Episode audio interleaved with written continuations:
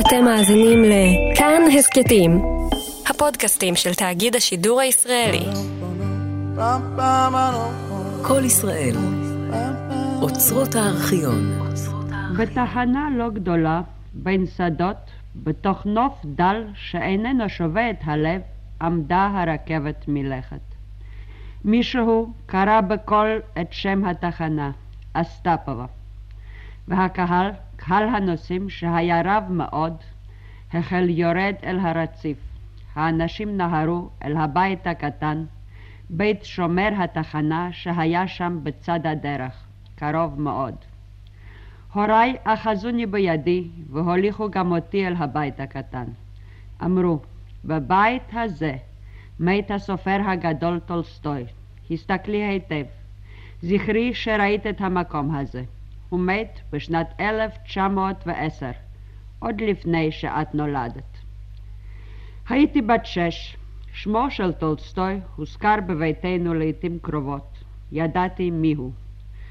ידעתי שהיה סופר, הסופר הגדול ביותר בעולם, ושמעתי מפי אביו שהוא היה גם האיש החכם ביותר בעולם. חוץ מסוקרטס, היה אבי חוזר ואומר. ועוד, אני עצמי כבר קראתי כמה מסיפוריו לילדים, על כלבים, על ציד דובים, על ילדים בכפר. הסיפורים הללו לא קסמו לי ביותר. לפי טעמי של הימים ההם לא היו סנטימנטליים במידה מספקת, ולא כל כך מרתקים. אבל ליבי, לב ילדה בת שש, אמר לי שהגדולים אינם מרשים לנו, לילדים, להציץ אלא באחת הפינות הנידחות של יצירת הסופר, ואת הטרקלין שומרים לעצמם. לפיכך לא הטעוני סיפורי ילדים אלה, ולא פגעו בגדולתו של טולסטוי כפי שנצטייר בדמיוני. אבל החדר בתחנת אסטפובה, חדר זה שבו מת הענק מיאסנה פליאנה, היה באמת כאין אכזבה. הכל היה פשוט כל כך, קירות קרחים, מיטת ברזל צרה, שולחן קטן מאוד בצידה, ועליו איזה ספר וכוס מים מלאה עד חצי. זוכרת אני שאז עשתה עליי כוס המים, משום מה, את הרושם הגדול ביותר. וחשבתי בליבי, לפני שנים כל כך רבות שתה טולסטוי את המים האלה, והנה הם עוד עומדים. סבורה אני שהייתה זאת תחושת זמן ראשונה בחיי. בפעם הראשונה הרגשתי בכוחן של שנים חולפות ובהישארות מפליאה של דברים בתוכן. ומשום שהיה דבר זה קשור במשהו מוחשי, חומרי, הרי היה בכך גם איזה דבר מרוחו של טולסטוי. אבל אני כמובן לא ידעתי זאת בימים ההם. האנשים עמדו והסתכלו תוך התפעלות, אם כי לא היה כלל במה להסתכל. זכרי שראית זאת במו עינייך, אמרה אמי, בשעה שחזרנו לרכבת, ואני שמרתי את הזיכרון בליבי כל חיי, אבל שנים רבות מאוד חלפו עד שתפסתי את משמעותו האמיתית של הזיכרון הזה, והוא נהיה בשבילי לסמל. נסתבר לי שפשטותו של הבית הקטן בתחנת אסטפובה, המיטה הצרה, הנוף חסר הקסם כשהוא לעצמו, שנהפכו על ידי אישיותו של טולסטוי שמת שם, למשהו גדול, גרנדיוזי, למשהו העובר את גבולות הרגשת החולין היומיומית שלנו. הרי הם כמין תמצית של כל יצירתו של טולסטוי. לא סמל שנותיו האחרונות, מלחמתו הפנימית, רעיונותיו ובריחתו של האיש הזקן וכישלונו הפיזי האחרון בתחנה הזאת.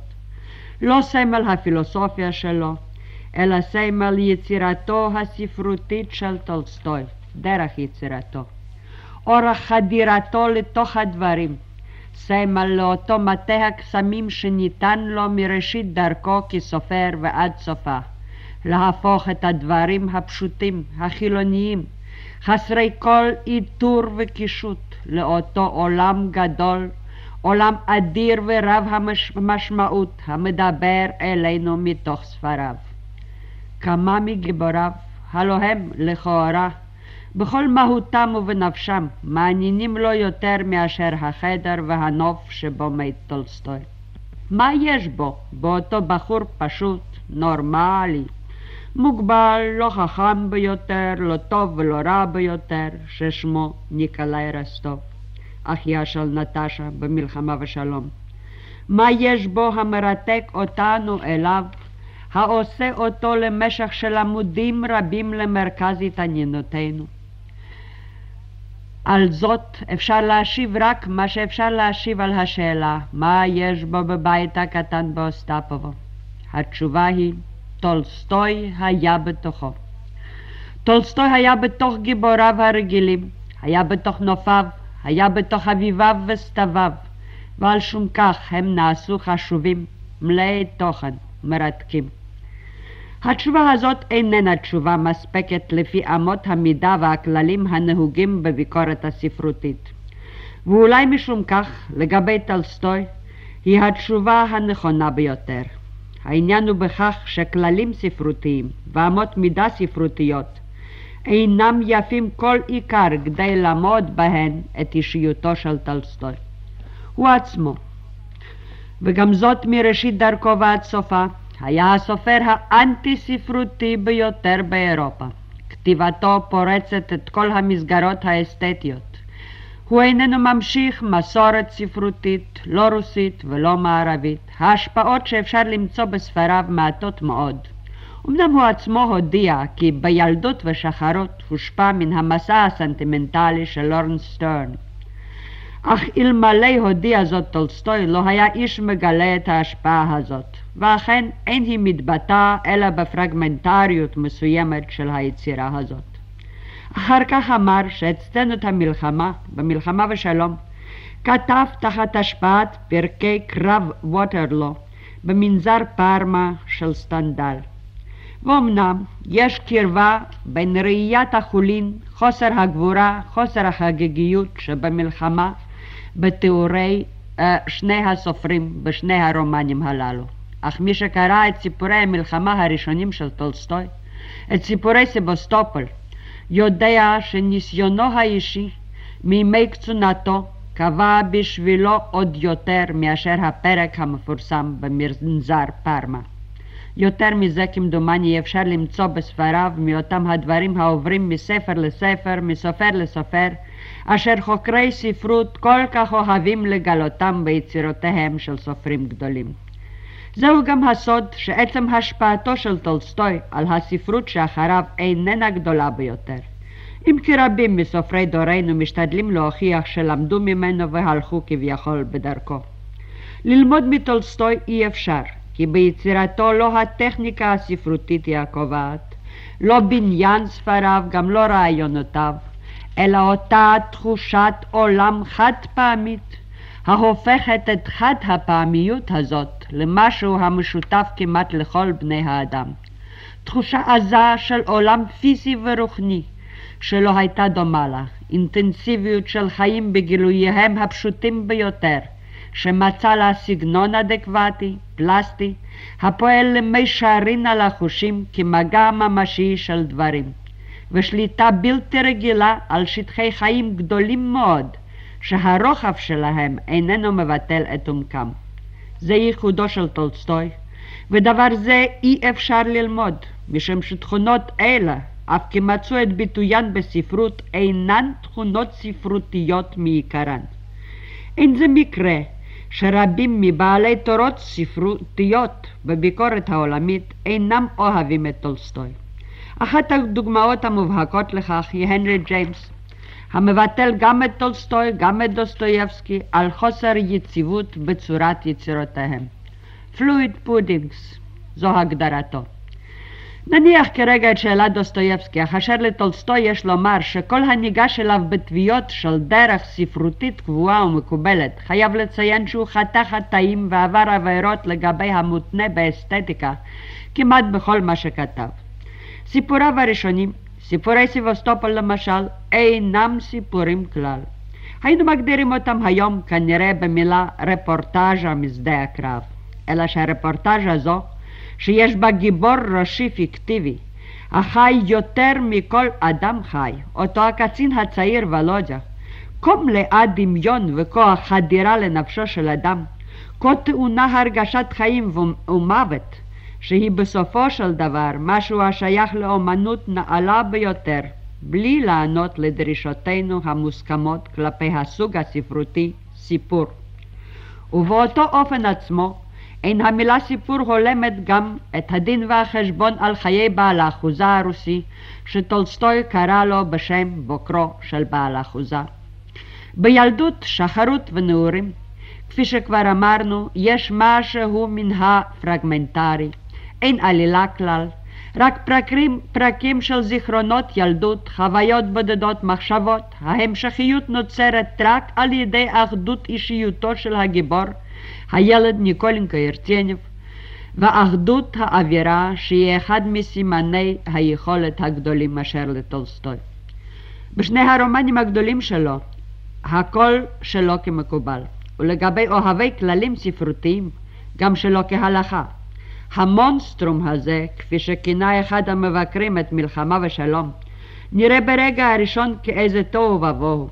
כל כך הרבה גיבורים, כל כך הרבה סצנות בודדות שיש לחפש קשר ביניהן.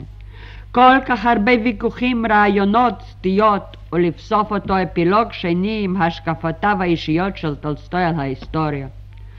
אפשר להוכיח באותות ובמופתין שכך אין כותבים רומן, ואכן אין כותבים רומנים כך. אבל טולסטוי כתב כך, ומי שאוהבו יודע שזהו מן הסתם הרומן הגדול ביותר מכל אלה שנכתבו בעולם. ואפילו במאה הי"ט, שהייתה תקופת גדולתו של הרומן האירופי. אפילו באנה קרנינה, שבה מתקרב טולסטוי ביותר למתכונת המקובלת של הרומן, עושהו דבר שלא יעשה, וכי איזה סופר היה מרשה לעצמו להמית את הגיבורה הראשית שלו, שעל שמה נקרא הספר, ואחרי זה להמשיך לכתוב עוד חלק שלם, אשר בו מתוארים חייהם של אנשים אחרים, חיי לובין וקיטי באחוזה. אחרי שנסתיימה הטרגדיה של אנה, וכביכול ללא כל קשר לטרגדיה זאת. כך אין כותבים. עם מותו של דון קיחוט, מסתיים דון קיחוט. עם מותה של אמה בוברי, מסתיים הרומן מתם בוברי. אך עם מותה של אנה מסתיימת הטרגדיה של אנה, אבל החיים נמשכים. הרומן נמשך, בצל המוות הזה מתרחשים דברים חשובים בחיי הגיבורים האחרים, וחוזרים ומכניעים את הקורא ומכניסים אותו מחדש למעגלות חיי אדם, חיי חולין של אדם ללא טרגדיה, אך בשכנותה של טרגדיה. כל זה, שוב, כל עוד דומה לכל מה שעשו סופרים אחרים. מי שרואה עתה את יצירתו של טולסטוי כשלמות, מוכרח להודות שכל כתיבתו הייתה תמיד בחזקת אקספרימנט. האקספרימנט הזה הוכתר בהצלחה מאין כמוה. באותן היצירות שבהן גבר כישרונו של טולסטוי, על כל המכשולים הרבים שהציג לעצמו בכל פרק שכתב. אך לפי שהוא עצמו היה מנסה תמיד ניסיונות חדשים, בהתאם לדברים שנראו לו כחשובים ביותר בתקופה מסוימת.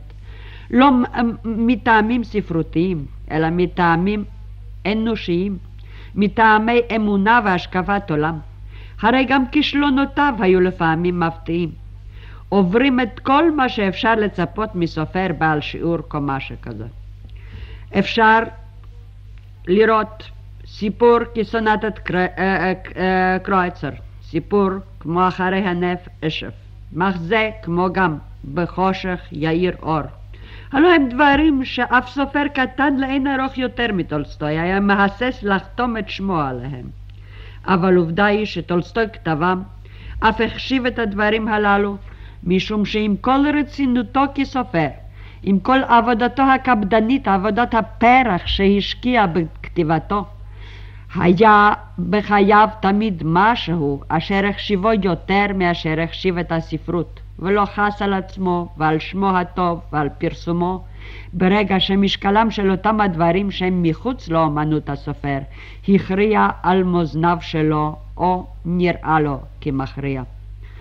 טולסטוי הופע בספרות מלכתחילה בחפץ עז לפתור את משמעות החיים, ועל כך נאבק תמיד עם עצמו, עם יצירתו, עם חושיו שספגו כל תמורה וגוון ביקום, עם שכלו וליבו, שידע על האדם וחייו הפנימיים של כל אדם ותשוקותיו, באהבתו, בהתאהבותו, בשנאתו, בלהיטותו אחרי משחק ותענוג. יתר מאשר ידע כל סופר אחר. האחים קרמזוב של דוסטויבסקי. באותו פרק מפורסם הנקרא פרו וקונטרה, בשעת ויכוח שני האחים איוון ואלושה. אומר אלושה, אני חושב שכולם חייבים לפני כל דבר אחר בעולם לאהוב את החיים. לאהוב את החיים יותר מאשר את משמעותם? שואל איוון, תוך ספקנות והתנגדות ופחד. ממש כך, ויהי מה כך, משיב לו אליושה. אל הדברים הללו של אליושה הטהור הגיע דוסטויבסקי אחרי היאבקות קשה בסוף חייו, ברומן האחרון שלו. דרכו של טולסטוי הייתה הפוכה. הוא נולד עם אהבה זו לחיים. הוא אהב אותם תמיד יותר מאשר את משמעותם. הוא התחיל מאהבת החיים ולא הגיונם ומשמעותם. אך לפי שהיה בו אי שקט שכלי ומוסרי, הרי ביקש כל חייו להגיע למשמעות החיים, להכריח את עצמו לאהוב את המשמעות הזאת יותר מאשר את החיים עצמם. זו הייתה המשימה הקשה ביותר בשבילו, כסופר וכאדם. זה היה הקרע המתמיד ביצירתו, והקרע הזה קבע גם את עומק יצירתו. אהבת החיים, הרגשת שלמות החיים, כמעט הרגשה פיזית של יפי החיים, והדעת שהיופי הזה, האהבה הזאת, הם בעצם עין ואפס, אם לא נגיע למשמעות. אם לא נגיע גם לאהבת המשמעות הזאת. זה הטרידו. זה היה הדבר שדחפו ללא הרף אל שולחן הכתיבה. זהו תוכן כל סיפוריו, כל הרומנים שלו. זו דרך האיסורים אשר עבר בין דמויותיו המקסימות, בין נופיו החיים, בין צחוקם ודמעותיהם של גיבוריו. בסוף חייו נוהג היה לצטט את דבריו של קאנט. דבר אחד הוא הממלא את נפשי תמיד תימהון והערצה, הרי הוא רקיע הכוכבים מעלי ורגש המוסר אשר בתוכי. רקיע הכוכבים זו הייתה אהבתו של טולסטוי לחיים, לספרות שיצר. הרגש המוסרי שבתוכו היה המייסר, אך משום כך גם פחד כל כך מחיים אינסטינקטיביים בלבד, מן החיים שהם מעבר לתודעה ומחוצה לה. פעם בצטטו את המשפט הזה של קאנט אמר, בחלום, כל הטבע החומרי חי בי ורגש מוסרי אין. אבד הקשר, ואלה הם לא חיים. אבל כך מדבר על חיים רק מי שיודע מה הם החיים, ומה הם החיים בלי פעולה מודעת של הרוח, ודבר זה היה בעוזרו כאשר כתב. ואולם, כדי להבין את כל הנחות היסוד הללו שהנחתי בשיחה הראשונה, יהיה צורך בשיחות הבאות לעבור לניתוח מפורט יותר של יצירת טולסטוי.